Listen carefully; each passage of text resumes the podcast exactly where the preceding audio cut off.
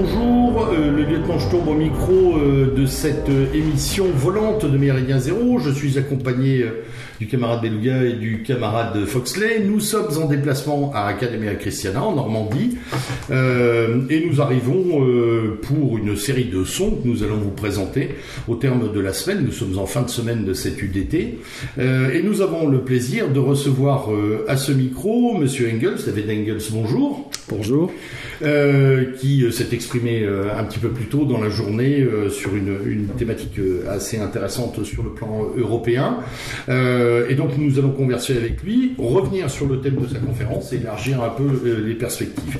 Alors Monsieur Engels, je, d'abord je, je, vous laisse vous présenter hein, à nos auditeurs. Oui, volontiers. Donc, euh, David Engels, professeur d'université à l'Université libre de Bruxelles euh, en histoire romaine et ayant récemment, enfin il y a trois ans déjà maintenant, euh, émigré en Pologne où je travaille actuellement à l'Institut Zachodny à Poznan sur les questions d'actualité, surtout de crise identitaire européenne. D'accord. Très bien. Donc, polyglotte. Oui, oui, oui, d'origine euh, enfin belge euh, d'expression d'expression allemande. D'accord. Euh, pour nos auditeurs, c'est toute la partie est de la Belgique. C'est minuscule. Je sais que c'est quelques quelques c'est quoi quelques dizaines de communes, un peu plus quand même. Oui, même pas. Enfin, il y a 60 000 habitants. 60 000 habitants. Mais oui, mais elle existe. Cette elle minorité germanophone, on l'oublie beaucoup. on fait souvent la partition flamande et, d'expression française, mais effectivement, il y a une minorité germanophone en, Belgique qui touche. c'est le Luxembourg et l'Allemagne. Vous êtes euh, C'est, on peut dire, euh, à cheval entre. Enfin, je veux dire, c'est dans la prolongation entre la frontière avec les Pays-Bas et celle du Luxembourg. C'est vraiment toute cette partie limitrophe à l'Allemagne qui, euh, où il y a encore quelques personnes qui, qui, qui, parlent allemand, en effet. Et ça crée alors évidemment tout un, tout un souci d'identité culturelle, parce que déjà être belge, c'est déjà pas évident d'un point de vue de l'identité culturelle ou nationale. Mais alors, faire partie de cette petite minorité-là, c'est déjà assez particulier. Donc, on devient européen dans son, ben, dans son âme, mais pas européiste. Oui, oui, bien entendu. Mais euh, vous disiez, il y a encore quelques personnes qui parlent allemand. la langue est enseignée tout de même, non? Oui, tout à fait. D'ailleurs, euh, il y a De manière euh, avec des dialectes propres ou Non, non, pas du tout. Pour ça, c'est trop petit. Ça n'a jamais vraiment été une région avec une histoire à part. C'est pas comme l'Alsace ou Lorraine. Ça n'a pas une identité régionale. C'est vraiment des territoires qui, pour des, disons, des, des, des, raisons assez, assez obscures, avaient été accordés à la Belgique à la fin de la Première Guerre mondiale, si on veut. Et et euh, qui depuis lors euh, pratique l'allemand. Donc il y a toute une dans le fédéralisme belge euh, toute une part de, on a un petit parlement, on a des ministres, etc. Hmm. Donc il y a vraiment on est, on est, une entité fédérée dans cet État belge. On est assez protégé. L'enseignement se passe en, allemand. Et alors je dirais même malheureusement que le bilinguisme qui existait avant, donc français et, et, allemand, disparaît malheureusement de plus en plus. Donc ça devient de plus en plus germanophone et de moins en moins francophone, ce qui cause aussi tout un problème, évidemment. À la, et c'est toujours dommage, dommage de perdre une langue, hein, à mon sens, en Europe. Absolument. Euh, cette, cette, polyphonie est toujours très intéressante. Absolument, ça limite. Euh, Il y a des États dans lesquels on est avec la possibilité d'apprendre deux ou trois langues, c'est vraiment dommage de s'en Tout à fait, ça limite évidemment les jeunes de tout un pan aussi de leur carrière future. Je crois que c'est la même chose en Flandre, hein, où les jeunes flamands euh, sont assez rétifs à apprendre le, français. Hein, oui, oui, oui, oui, Malheureusement, cette, cette Belgique actuelle est composée de, communautés qui vivent plutôt dos à dos que hmm. vraiment se faire face culturellement. Bah, ça ça ouvre. Euh, ça introduit très bien. Ça ouvre, ça, ouvre le bal sur la suite. Donc ce matin, vous êtes intervenu. Je n'ai plus le titre exact de. Que faire? Je l'avais noté. Oui. Euh, que faire? Vivre avec le déclin. Voilà. Vivre, vivre avec le déclin de l'Europe. Qui est d'ailleurs, en fait, finalement, le titre de vos ouvrages. Exactement.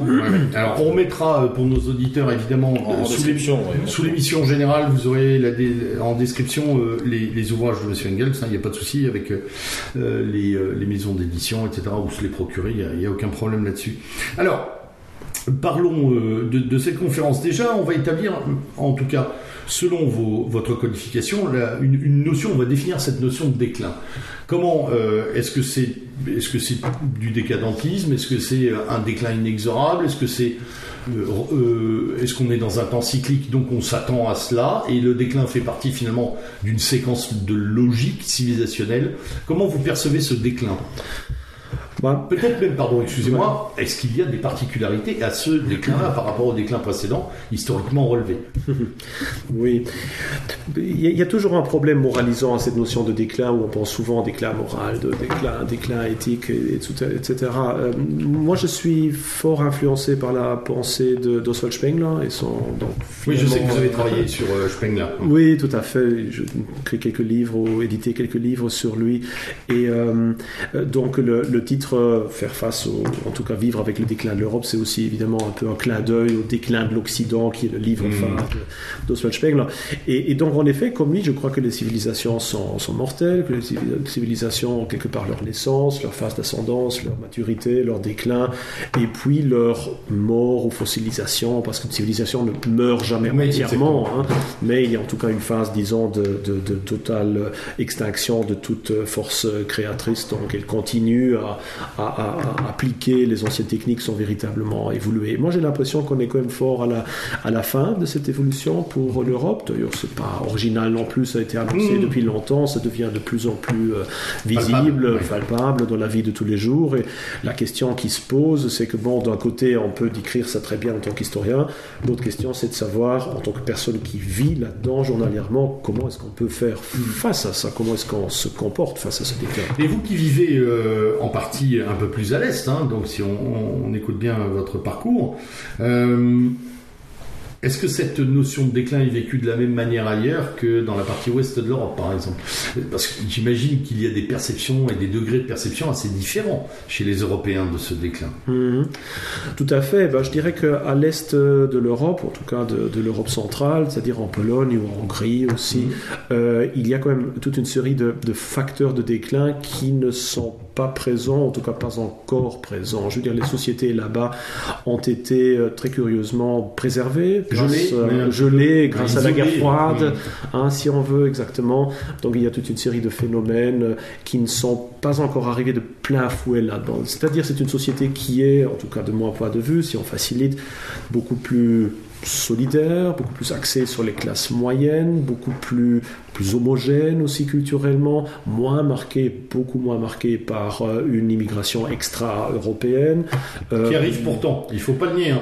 n'y euh, a, pas d'image d'épinal d'une Europe centrale qui serait totalement exemple d'immigration, il y en a. Oui, bah, c'est-à-dire en tout cas en Pologne, ça reste vraiment un phénomène extrêmement marginal. Mm. Il, y a, il y a une très grande immigration d'Ukraine, en tout cas. Mais bon, là, on reste à l'intérieur. l'immigration de travail. Voilà, là, on reste à l'intérieur aussi de l'espace culturel, culturel européen donc ça pose évidemment toute une série de moins de problèmes que, que, l'autre. Et puis il y a évidemment aussi l'Église qui, euh, bien qu'en déclin aussi, euh, joue un rôle nettement plus important comme fédérateur culturel.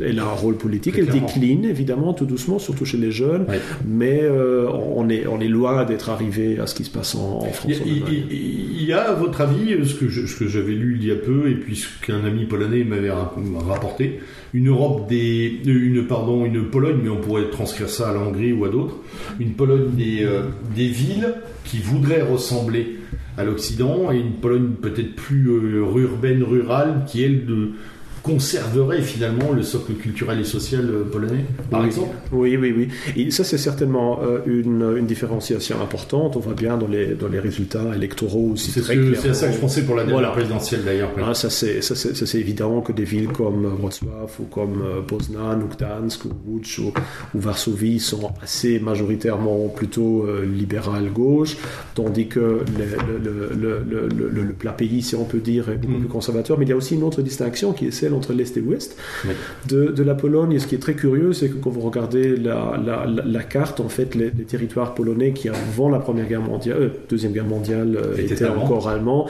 là, actuellement, votent quand même assez fortement plutôt pour la gauche, tandis que l'Est du pays, qui aussi euh, a toujours été un peu plus arriéré industriellement, etc., vote plutôt conservateur. Donc on voit les lignes de partage de la Pologne et ces lignes du XVIIIe siècle encore aujourd'hui dans les les cartes électorales. C'est pour ça qu'on parle en Pologne toujours d'une manière un peu euh, ludique d'une Pologne A et d'une Pologne B. En oui. fait, ces deux moitiés-là. C'est une, une opposition qu'on retrouve globalement quand même un peu partout en, en Europe. hein. Je- je- Peut-être même aux États-Unis. Peut-être même dans le monde occidental, de, de manière générale, ça me fait penser à ce que disait notamment euh, Alain de Benoît, il me semble, dans, dans leur revue Éléments, avec les, les somewhere et les anywhere. Oui. Euh, et on retrouve vraiment ça. Et pour avoir vécu, alors bon, c'est un débat, est-ce que c'est en Europe ou pas, mais pour avoir vécu un petit peu en Russie, il y avait aussi cette dichotomie entre euh, typiquement le, le moscovite qui ne rêve que d'une chose, qui c'est de ressembler au londonien ou au parisien, et le russe de la, de la. Oui, puis tu peux, hein, euh, tu m'allonger le spectre, c'est-à-dire que ou au new-yorkais, tu quoi. veux faire un tour à Kiev, le, voilà, l'habitant de Kiev rêve de ressembler au moscovite. Oui, oui, c'est ça. oui, voilà, voilà. Alors que, de- Ouais. alors que le, le russe de la Kamchatka, de la Kamchatka ou de Ekaterinbourg en, en plein centre de la Russie, je pense qu'il a autre d'autres aspirations, effectivement. Ouais, ouais. Donc, donc des perceptions contrastées tout de même. De ce... Est-ce que euh, vous diriez que ces perceptions du déclin qui sont un peu contrastées euh, confinent parfois à une sorte de naïveté par rapport aux, aux facteurs de déclin?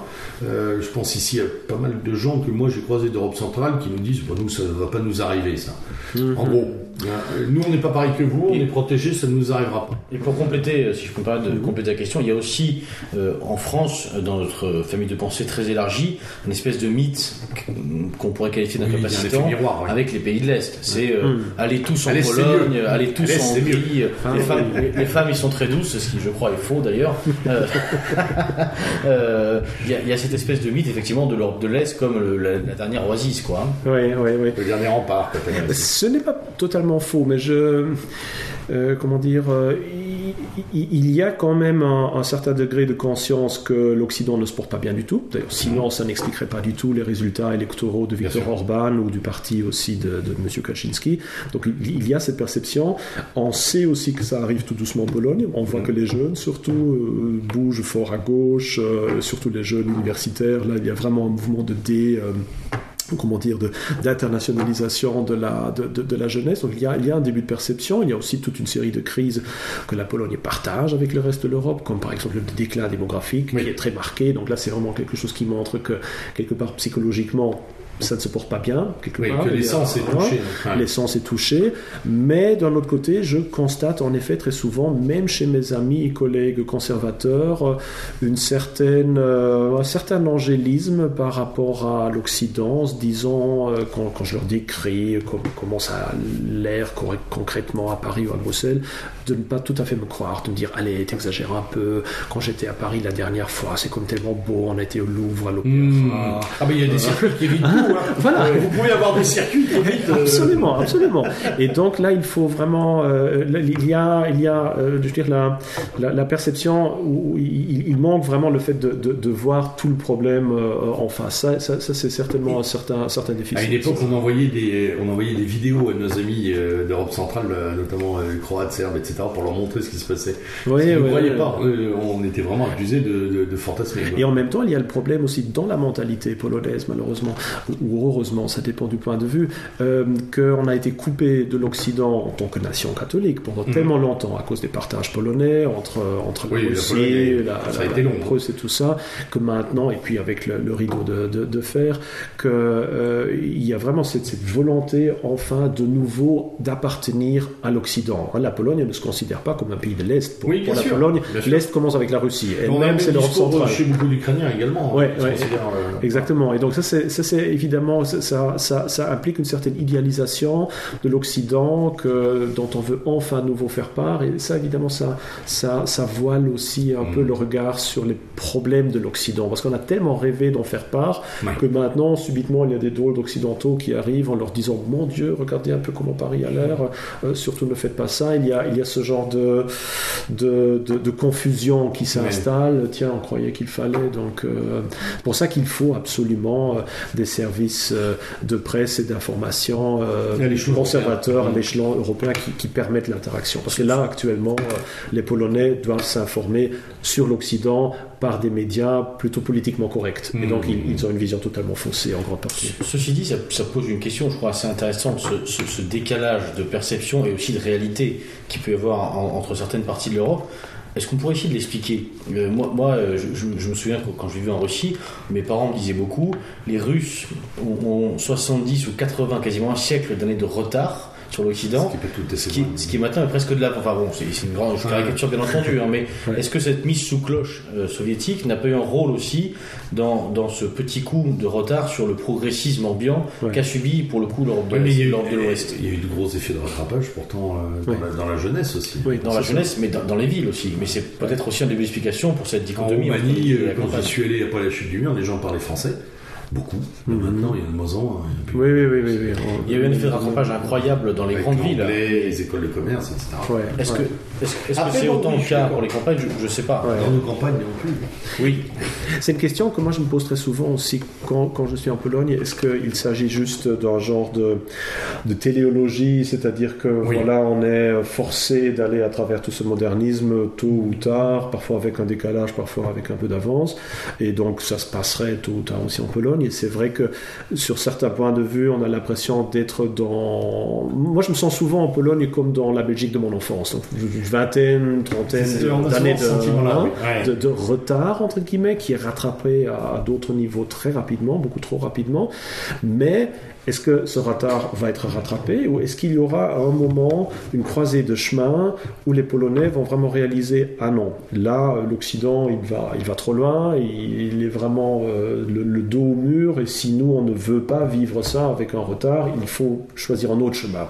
Et ça c'est la, la, grande question évidemment. Le gouvernement actuel voudrait évidemment un partage des chemins, il ne faudrait pas nécessairement rattraper l'Occident. Oui, c'est Visegrad, ces groupes de Visegrad. Voilà, ils cherchent des alternatives, les partis de l'opposition veulent absolument rattraper plutôt ce retard. Et là, ce sera une question, je crois, euh, qui va très, bien très bientôt se, poser lors des prochaines élections. Il me semble, mais corrigez-moi, que la dernière présidentielle s'est jouée à un cheveu. Euh, ça. Oui, mais c'est toujours. En fait, ça a toujours été. Ça quand vous regardez toutes les dernières années, ça a toujours été avec une, majorité très, très, très, très, très faible. Que ce soit maintenant le PIS au pouvoir, que ce soit mm. euh, la, la plateforme ou les autres partis. Donc, ce n'est pas. Ça, a l'air spectaculaire, cette, cette, petite différence, mais au fond, c'est assez normal. Mais bon, en effet, c'est le, le, signe que, disons, la majorité conservatrice, elle, elle, reste, elle reste très exiguë, très, très, très, très, faible. Fait, tu as une, question? Oui, oui, tout à fait. Est-ce que le, le, fait de prendre est-ce que le fait de prendre un chemin complètement différent, comme euh, le souhaitent euh, la plupart des conservateurs, d'ailleurs que vous, c'est une position d'ailleurs que vous défendez, que vous avez mhm. défendue tout à l'heure, oui, on va y et vous êtes peut-être fait justement euh, on, ah, j'allais dire un peu chahuté, mais c'est, c'est, méchamment dire, puisque euh, c'est juste euh, porter la contradiction de dire que même ce chemin très différent, ce ne serait peut-être pas suffisant, et que notamment euh, quand on reprend les théories de Spengler, il dit que la, fin de la vie de la civilisation n'est pas forcément un mal en soi. Et donc, est-ce que finalement, ma question, c'est est-ce qu'il ne faudrait pas juste laisser l'Occident périr et prendre le temps C'est une tentation. Nous, on reprend quelque chose de peut-être plus, plus solide pour les fondations d'une civilisation future? Bah, disons d'un point de vue de Spengler, les civilisations ne, ne, renaissent pas sur un territoire où il y en a déjà une, en tout cas pas, pas au centre. C'est-à-dire que d'abord le déclin et la fin d'une civilisation, c'est pas quelque chose qui se passe en quelques années, mais qui va durer des décennies, et même mmh. après la mort d'une civilisation, sa fossilisation peut durer encore des siècles. Donc ce ne sera pas la fin ici, ce sera juste la fin d'une véritable dynamique vivante, organique. Et euh, donc même, je veux dire, on peut faire ce qu'on veut, mais on aura nous, on vivra jamais maintenant le renouveau d'une autre civilisation en Europe. Qui sait, peut-être que dans un demi-millénaire, il y aura une nouvelle haute civilisation qui va naître dans les Balkans ou peut-être aussi en Afrique du Sud ou en Asie centrale. Ça, on ne peut pas le prédéterminer. Donc, c'est pas par nos actions qu'on peut préparer une nouvelle civilisation. Tout ce qu'on peut faire, nous, si on a assez d'amour pour notre civilisation, c'est de faire en sorte que ces rudiments euh, soient conservés à travers les âges, de faire la même chose que les Romains, qui eux aussi ne voulaient pas que leur civilisation sombre, et qui, dès l'Empire, ont essayé tout ce qu'ils pouvaient pour fortifier cet espace, même physiquement, de transmettre leur savoir aussi longtemps que possible, même dans une civilisation qui, de fait, était morte, avec le succès que, en effet, après la civilisation occidentale, un millier d'années après Auguste, grosso modo, a repris partiellement le flambeau de l'Antiquité en redécouvrant ces textes, en les interprétant à sa sauce, évidemment, bah, de manière fort christianisée. voilà, mais en, et donc il y a une certaine survivance, c'est-à-dire si nous voulons que l'Occident ne soit pas oublié totalement, comme certaines civilisations qui de fait ont été oubliées, qui se sont vraiment perdues, si on veut, comme celle de Harappa en, dans la vallée Et dans une certaine mesure, l'Égypte, parce qu'en dehors de la sphère historique, voilà. l'influence gréco-romaine pour nous Européens est permanente. Tout à fait. Professeur de philosophie politique, uh-huh. euh, la, référence est constante. Exactement. Le stoïcisme, c'est quelque chose qu'on peut. Euh, il y a dans, dans, mon école des cours de management qui, que, que je fais qui s'appelle philosophie managériale, ah, dans bah lesquels on introduit euh, l'aristotélisme ou, la ah, philosophie stoïcienne pour aider les managers. Donc il y a une espèce de permanence de, cette idée qui est, qui est là. Et il y en a d'autres qui effectivement à Rapa, bon, bah, pas personne, je crois que personne ne connaît par ceux qui ont envie de le savoir.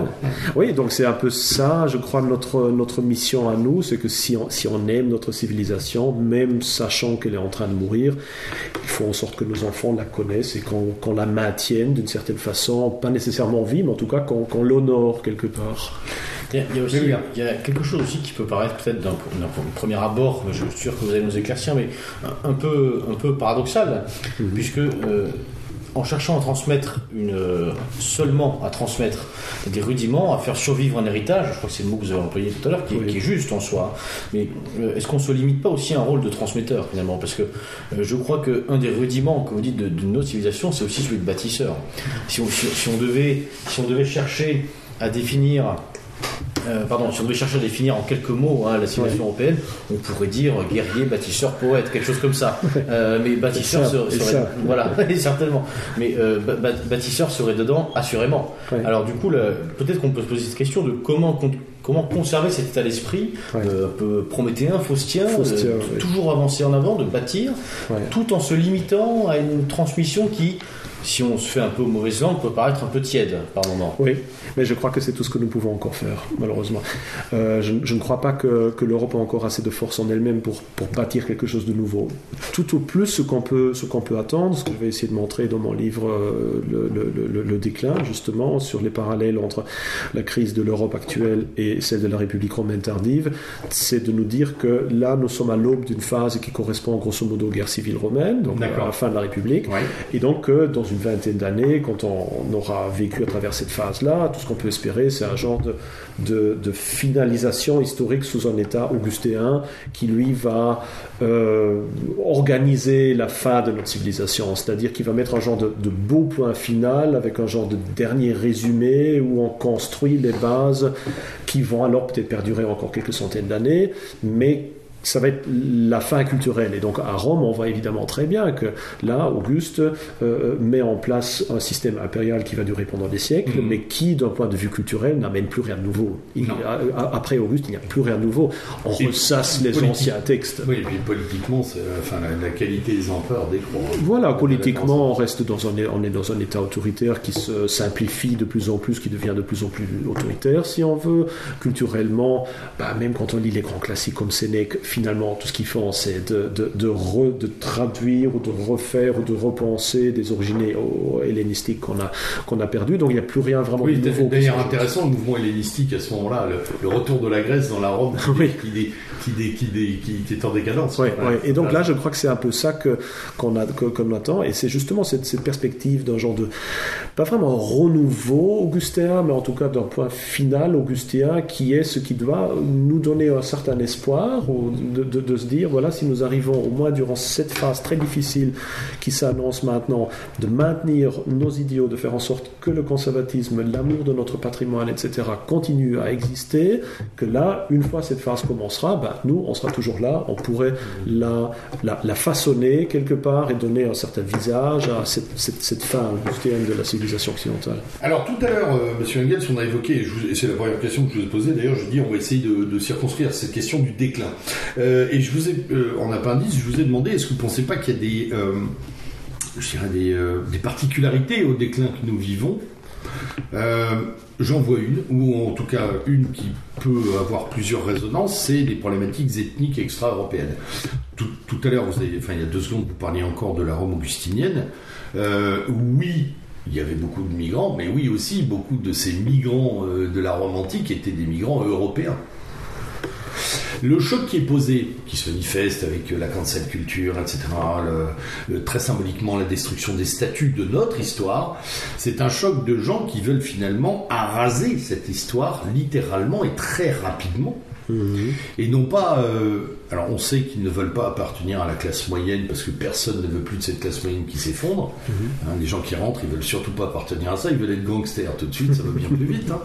Euh, mais fondamentalement aussi, vous ne croyez pas que c'est une nouveauté, ce, phénomène euh, d'entrants qui, parfois, très peu de temps après, une ou deux années après, prennent les oripeaux de la sous-culture américaine ethnique ou, euh, ou embrassent les luttes sociales les plus euh, décomposantes. Euh, ça, c'est quand même une nouveauté. Il y a des bataillons que j'appelle moi des bataillons supplétifs qui sont vraiment là, dans une œuvre de destruction qui me semble plus pensée qu'à celle de, que, que, enfin, que, que, sous Rome. Hmm. Non je ne crois pas. Il y a peut-être une différence de quantité, mais pas de qualité. On voit à la fin de la, de la République romaine des choses assez semblables. D'abord, euh, la, les, différences culturelles n'étaient pas, pas moindres. Quand vous voyez les différences entre un, celte qui immigrait à, dans, la Rome impériale, ou en tout cas à la fin de la République, là, le choc culturel, il est, il est aussi grand qu'il est aujourd'hui euh, entre, entre un Européen et quelqu'un qui vient d'un pays euh, arabe musulman, par exemple. Donc je ne crois pas qu'il y ait une différence fondamentalement moindre. Et euh, ce qui est vrai, c'est que l'aspect de la, haine de soi, on, la voit à la fin de la République romaine, mais pas aussi fort qu'aujourd'hui. Donc aujourd'hui, c'est vraiment devenu toute une idéologie. À la fin de la République, on a toute une série de témoignages, euh, surtout des sources philosophiques, qui critiquent l'Empire romain, qui font une certaine autocritique de l'histoire romaine. Ça existe, mais disons que ça ne devient pas une idéologie qui domine toute la classe, euh, toute la classe politique. Mais le fait qu'il y ait euh, une alliance entre un certain iconoclasme euh, avec une population, disons, partiellement immigrée, partiellement encanaillée, de, de souche, entre guillemets, ça on le voit très bien. Il suffit de lire par exemple les récits sur le tribun de la plèbe Claudius, qui lui aussi se balade à Rome en cassant les, les statues, en incendiant les bâtiments, se faisant entourer d'esclaves euh, affranchi venant de tout horizon, avec une populace romaine euh, qui, qui, le supporte dans sa lutte contre la tradition, etc. Là, on voit qu'il y a, disons que ce que nous vivons aujourd'hui n'est pas fondamentalement nouveau. A, comme je disais, peut-être une différence de quantité, euh, mais au niveau de la qualité, on, peut trouver des analogies de ce style-là. Ok. en tant qu'historien, cette, ce travail que vous faites, euh, vous devez, j'imagine, en sentir les pièges, c'est-à-dire euh, le piège mimétique, euh, reporter une situation ancienne, sur une situation nouvelle.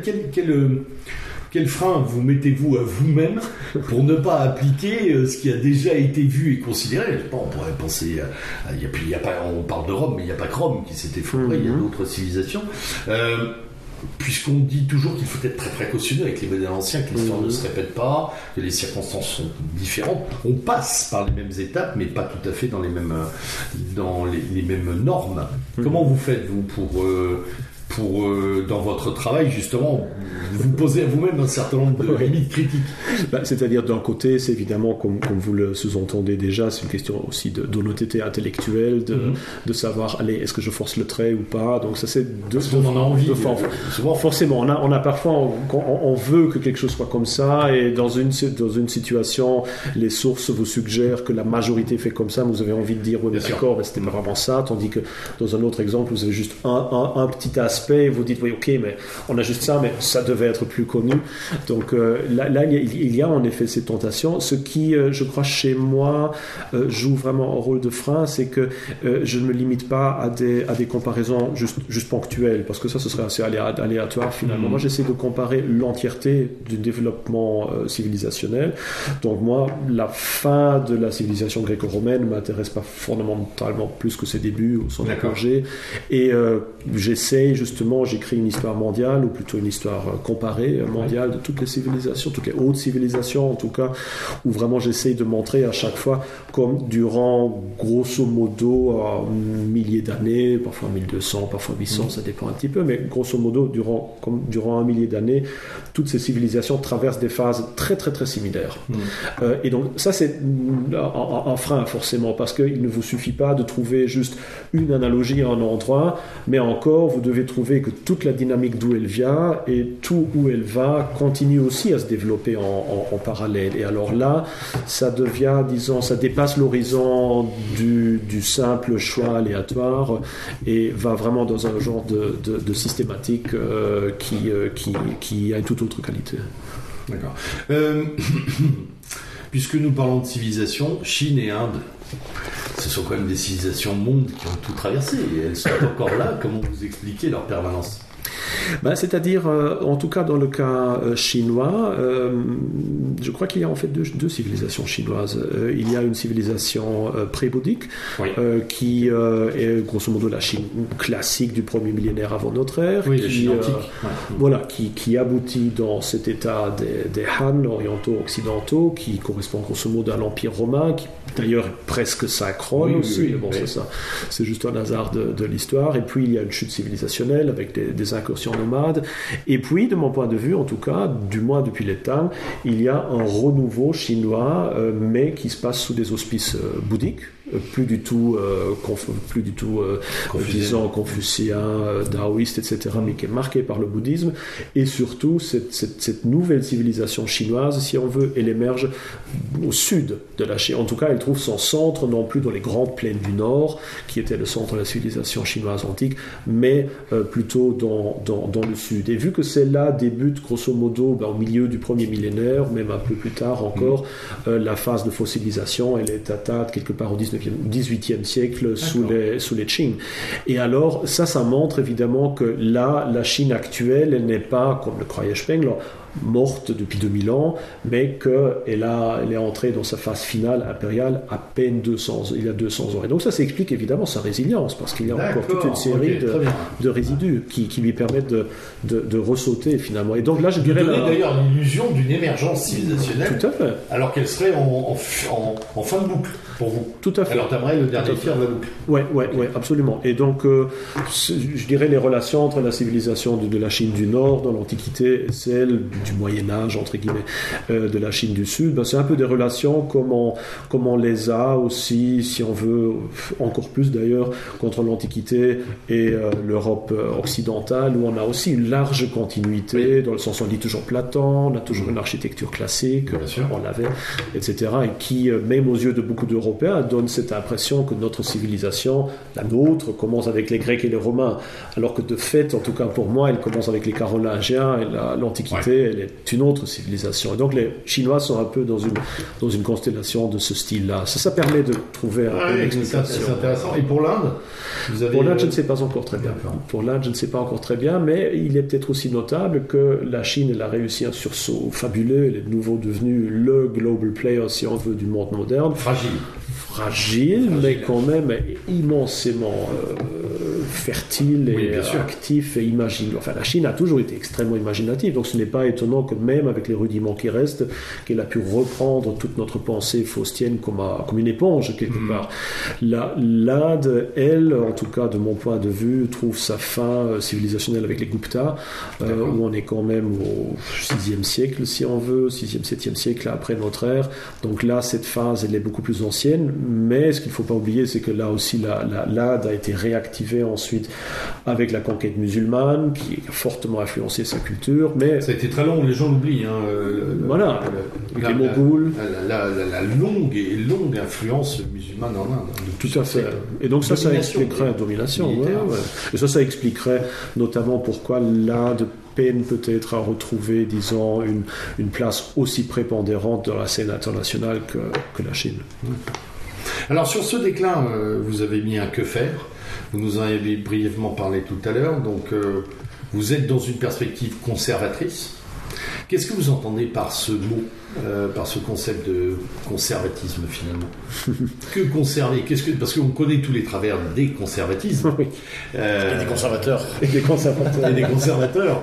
Et, sous ce vocable, malheureusement, l'Europe produit des, euh, des aberrations, des gens qui se définissent comme conservateurs qu'on aurait tout juste envie de pendre pour être sympathique avec eux, pour abréger leur souffrance. On est très loin de Chesterton et d'autres. Mais mais qu'est-ce que qu'est-ce que voilà, s'il y a une, si on doit vivifier ce mot, et si on doit le faire, le rendre euh, offensif, vivant, qu'est-ce qu'on mhm. Euh, c'est la révolution conservatrice, c'est euh, les Spengler qui est un, des, prédécesseurs de, oui, tout à fait. En tout cas, dans ce sens-là, l'idée de conservatisme n'est pas, euh, comme chez beaucoup de soi-disant conservateurs, l'idée de, revenir dans les années 1980 ou 90, comme, certains qui croient que c'est ça le conservatisme. Au contraire, pour moi, quand si, je devrais définir le mot, le mot conservatisme, que je n'aime pas tellement parce qu'il ne veut plus dire grand-chose de la chose je pose la question, est un peu, il a vraiment été usé. Hein. Oui, oui. Euh, ce qui pour moi est vraiment à, la, racine de, mon sentiment personnel par rapport à tout ça, c'est vraiment l'amour de notre civilisation. C'est vraiment cet amour pour les, grandes créations de, l'Occident, que ce soit les, allez, c'est un, peu, je, simplifie, mais que ce soit maintenant pour les, pour les cathédrales, que ce soit pour la musique classique, que ce soit pour les grandes découvertes, que ce soit pour, pour euh, la spiritualité euh, chrétienne. Voilà, c'est ce que disait tout à fait. Cet élan, tout ce que, tout ce que, tout ce que nous avons construit, la beauté de tout cela, euh, et je ne supporte pas de voir dans ce monde actuel que tout est traîné dans la boue et qu'il y a cette, cette haine de notre civilisation qui s'installe et pour moi, conservatisme ne veut pas nécessairement revenir euh, dans telle et telle année, mais en tout cas construire le futur sur base du respect et de l'amour pour tout ce passé-là, qui serait accepté dans sa, dans sa totalité et de se placer dans une continuité organique et de ne pas vouloir voir une, une, scission, euh, une, fissure où on dit là termine l'histoire et nous maintenant on recommence à, à, zéro quelque, quelque, oui, dans le néant en fait. C'est pour ça que j'ai essayé aussi d'inventer justement un nouveau mot pour remplacer conservatisme dans, dans, mon livre Renovatio Europa, où j'ai plutôt introduit le terme d'espérialisme, de hesperos, c'est-à-dire l'Occident en grec en grec ancien pour trouver une alternative à, occidentalisme qui, avec le débat avec Saïd et l'orientalisme, est, biaisé et européen. Il y avait, le pérennialisme qui aurait pu être là. Impérialisme Pérennialisme. Pérennialisme, ouais, ouais. Moi euh, Moi, peut-être. Alors, il y a europé, européanisme, européisme. Bon, ça, c'est évidemment euh, totalement connoté Union européenne. tout, le monde a abusé des bonnes choses là. Ah, forcément. Et donc, euh, je trouvais que cette idée d'appeler ça espérialisme était peut-être pas si mal pour exprimer justement aussi ce désir de l'occidental pour l'horizon, pour l'Occident, pour euh, justement là où le soleil se couche et où on croit que tout est, tout est mieux que chez nous. Et, cette idée de base, en fait, que j'ai essayé d'exprimer justement dans ce livre-là, Renovatio Europa, c'est de dire qu'il faut allier d'un côté l'amour de notre tradition, de notre patrimoine, de notre culture, avec une approche positive par rapport à, l'Europe et à, par rapport à une possibilité d'unification européenne, pas sous forme d'Union européenne qui s'est totalement décrédibilisée, mais en tout cas euh, à l'image. À l'Europe force. Oui, l'Europe force, une Europe un peu comme un, comme un État-civilisation, mm. comme l'Empire romain, c'est-à-dire. Alors j'imagine avec euh, vous avez enfin, sur un socle carolingien.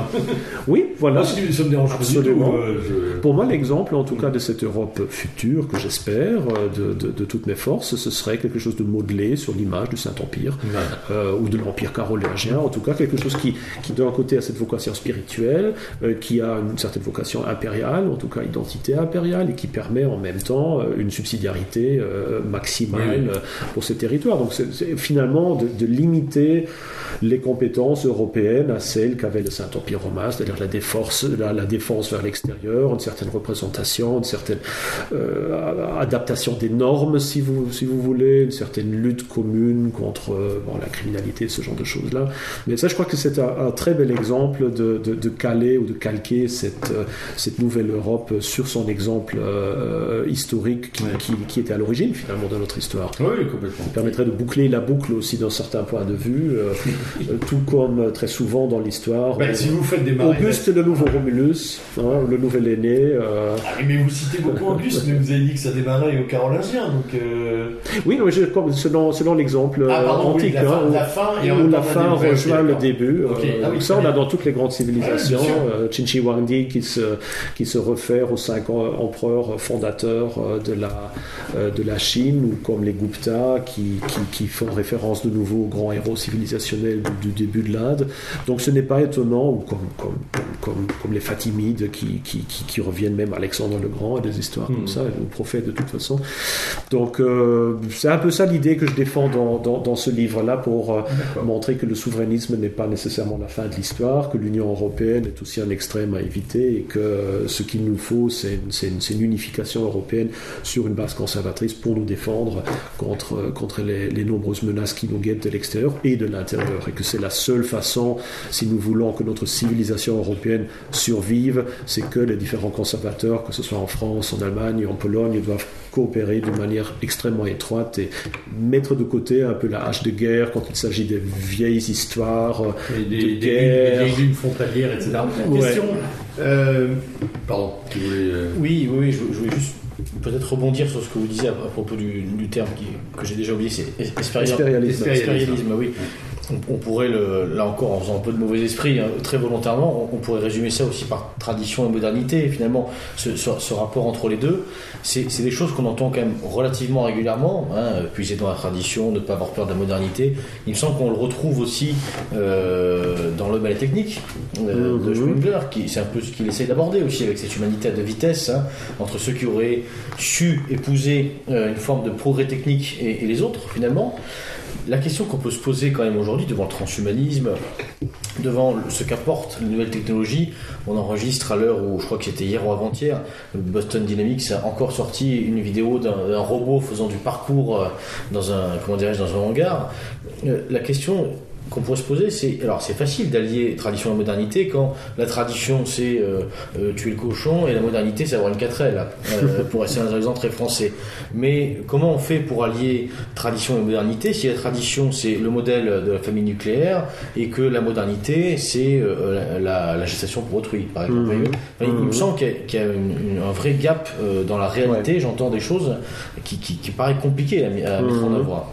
C'est là évidemment que, que le terme que vous avez déjà mentionné, c'est-à-dire de la révolution conservatrice, euh, a, tout son sens. Le but, c'est pas de, de, revenir juste quelques années en arrière ou d'être dans un genre de conservatisme mollo, euh, mais plutôt d'oser revenir à l'époque carolingienne, essayer d'allier les formes parfois même les plus extrêmes. Bon, je n'irai pas jusqu'à l'archéofuturisme, mais en tout cas, je trouve que cette approche-là euh, est, quand même, est quand même fort intéressante. de, de, on, a, on trouve chez. on a un camarade que vous connaissez peut-être, Guillaume Travers, qui, qui au travers d'ailleurs de son faire de mauvais jeux de mots, hein, de ces ouvrages, essaie de démontrer euh, toute la pertinence du modèle corporatiste médiéval, mhm. de cette économie de devoir, de cette économie d'entraide, en disant mais non, c'est pas un cycle, c'est pas quelque chose qui est terminé, c'est un, un, un, élément qui peut tout à fait être repris et intégré euh, dans notre Bon, le, le problème est évidemment que notre civilisation et les mortels, c'est-à-dire la fin, même si elle peut ressembler un peu au début, ne va pas avoir le même élan spirituel. Mm. Et donc, on voit, une fois de plus, je reviens avec Auguste, il essaie justement d'allier la modernité de l'époque, c'est-à-dire quand même une civilisation romaine hautement développée, avec des bateaux gigantesques, des rues romaines, des bâtiments à 5-6 étages, une armée hautement, hautement équipée, donc ça, la, la, la haute technologie de l'Antiquité, il essaie d'allier ça avec une volonté de démontrer le retour à l'époque euh, monarchique de Rome, euh, le retour aux origines de la République, il y a des lois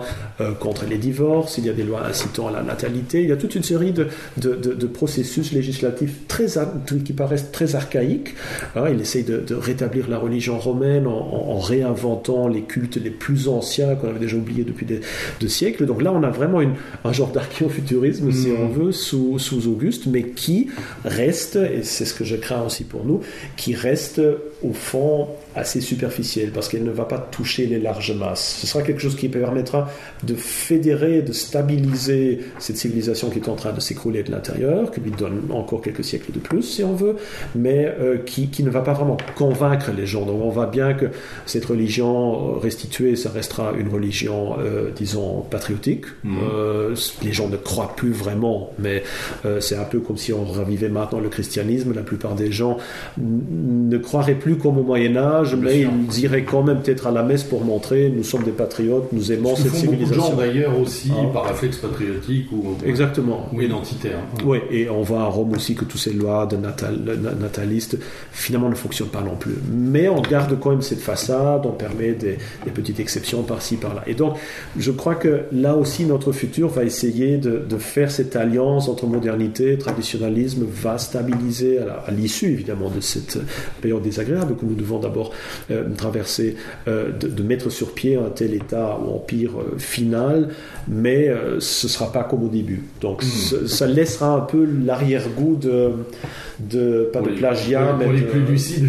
oui, oui, comme, comme, comme, les, comme les auteurs romains, comme Tite Livre, comme Tacite, qui n'étaient pas dupes, mais qui d'un autre côté, qui déploraient cet aspect un peu hypocrite du, du Principat, mais qui d'un autre côté étaient conscients qu'il n'y avait pas d'alternative à ça, c'est que c'était soit ça, soit de nouveau le retour aux guerres civiles, et donc qui, qui acceptaient tout en sachant tout est beau, c'est plein camp, on a de nouveau des temples à toute une série de dieux archaïques, l'empereur euh, fait comme s'il était juste un magistrat euh, républicain comme les autres, etc. Mais il n'était pas dupe, il savait, euh, savait ce qu'il y avait là, derrière. Mais une fois de plus, il n'y avait pas vraiment d'alternative et je crois que c'est vers un état comme ça qu'on on va se diriger. Et même si nous, en tant que conservateurs, d'un certain côté, on va se dire bah, ouf, on a évité le pire, d'un autre côté, on va pas sentir dans notre élément, on aura cette impression d'une certaine superficialité et d'une certaine fausseté sans avoir vraiment d'alternative. Est-ce que cette place-là, n'est pas prise aujourd'hui par des superstructures euh, mondialisées que sont les entreprises multinationales, qui peut-être remettent une certaine conception verticale, euh, hiérarchique du pouvoir, qui s'appuie sur une certaine spiritualité qui pourrait être finalement une spiritualité de la science? On voit pour travailler d'ailleurs dans le milieu universitaire, qui est une, c'est une spiritualité, c'est presque une religion qui est embrassée par de nombreux chercheurs, et on le voit d'ailleurs aujourd'hui avec euh, la problématique du pass sanitaire et du vaccin, où on voit des le, fait que ce soit appuyé par une certaine, une certaine science et des chercheurs fait que c'est, euh, on a un discours complètement péremptoire vis-à-vis de ça. C'est, forcément très autoritaire finalement. Est-ce que c'est, et on le voit d'ailleurs, ces superstructures euh, vont jusqu'à créer presque du droit, euh, avoir des, des considérations presque légales. Bah, pas presque, elles ont oui, créé. Oui, mais parce que peut-être. créent même des fautes, enfin des, des, des, parasacralités. Oui, tout à fait. des espèces de, processus semi-mystiques religieux. Est-ce qu'elles n'ont pas justement cette volonté fédératrice, justement, euh, que l'on ne retrouve pas dans, nos, dans l'été, a fortiori dans notre civilisation, mais est-ce que c'est pas ces superstructures euh, qui vont prendre cette place-là Oui, ouais. Bon, c'est-à-dire ça annonce déjà, c'est des structures qui annoncent déjà notre, notre futur. Je veux dire, toute une, toute une euh, la dérive autoritaire de l'Union européenne annonce déjà aussi l'autoritarisme potentiel d'un tel empire européen, même conservateur. La superficialité d'un Macron qui, euh, quand ça l'arrange, se met en position devant les grands monuments en faisant vibrer la fibre patriotique, même faussement annonce déjà un peu ce caractère hybride euh, d'un État augustin. Donc on, voit, c'est comme dans un puzzle, les pièces tout doucement se mm. mettent en place, ça annonce déjà un peu le tableau futur. Euh, nous avons encore la possibilité, durant les 20 années prochaines, peut-être d'influencer euh, quelques éléments par-ci, par-là, mais on voit déjà partout, comme, dans un, comme je disais, dans un immense puzzle, que ça, ça, ça, se met en place. Et c'est sûr que, oui, ce que vous décrivez avec les corporations, pour vous donner aussi d'autres exemples, montre, montre assez bien vers vers où on va, et que malheureusement, beaucoup de ces mêmes personnes qui maintenant sont en train de défendre une vision euh, mondialiste, euh, gauchiste, libérale, etc. du monde, bah, quand, une fois qu'on sera à la fin de cette phase de transition, vont très aisément changer de discours et subitement s'appeler patriote. Je veux dire, maintenant, c'est déjà effarant, comme en tout cas en On les avait déjà vus sous Napoléon. Hein. ben oui, c'est effarant. Quand il est devenu empereur. oui, plusieurs fois même. plusieurs fois, n'est-ce et c'est déjà pas effarant maintenant de voir en Allemagne, où jusqu'à maintenant, en tout cas, tout ce qui est patriotique est totalement honni et, considéré comme, comme négatif. Mais alors là, maintenant, avec le Covid, subitement, ces mêmes ministres euh, qui, qui, veulent même enlever les drapeaux allemands, des, différentes prises de vue photographiques, etc., sont les premiers à dire maintenant, c'est notre devoir patriotique pour notre chère Allemagne de nous faire vacciner, etc. Donc les, mêmes personnes, on voit qu'il ne faut même pas un remplacement entier d'une élite, mais qu'il faut juste qu'il suffit d'une autre ambiance culturelle, qu'il suffit d'un nouvel accord culturel après une phase d'émeute où tout le monde réalise, ok, il faut ajouter à l'esprit mondialiste un petit peu de conservatisme, sinon on ne sera jamais stabilisé cette société, pour que beaucoup de gens retourneront subitement leur veste et que sans beaucoup d'évolution, juste par un changement de, institutionnel, on puisse se retrouver dans un système très différent du nôtre, sans le remarquer presque. Très bien. Messieurs, si vous n'avez plus de questions, nous allons remercier notre invité. Monsieur Engels, grand merci pour euh, vos éclairages. Euh, merci nous, mettrons bien entendu, euh, nous mettrons bien entendu les, références de votre ouvrage, de l'ouvrage et des autres au, bas de, au bas de cette émission. bonne, bonne journée à vous. merci. Votre travail. Oui, tout à fait. Et puis, et puis à très bientôt. Merci d'être venu. merci de l'invitation. Merci.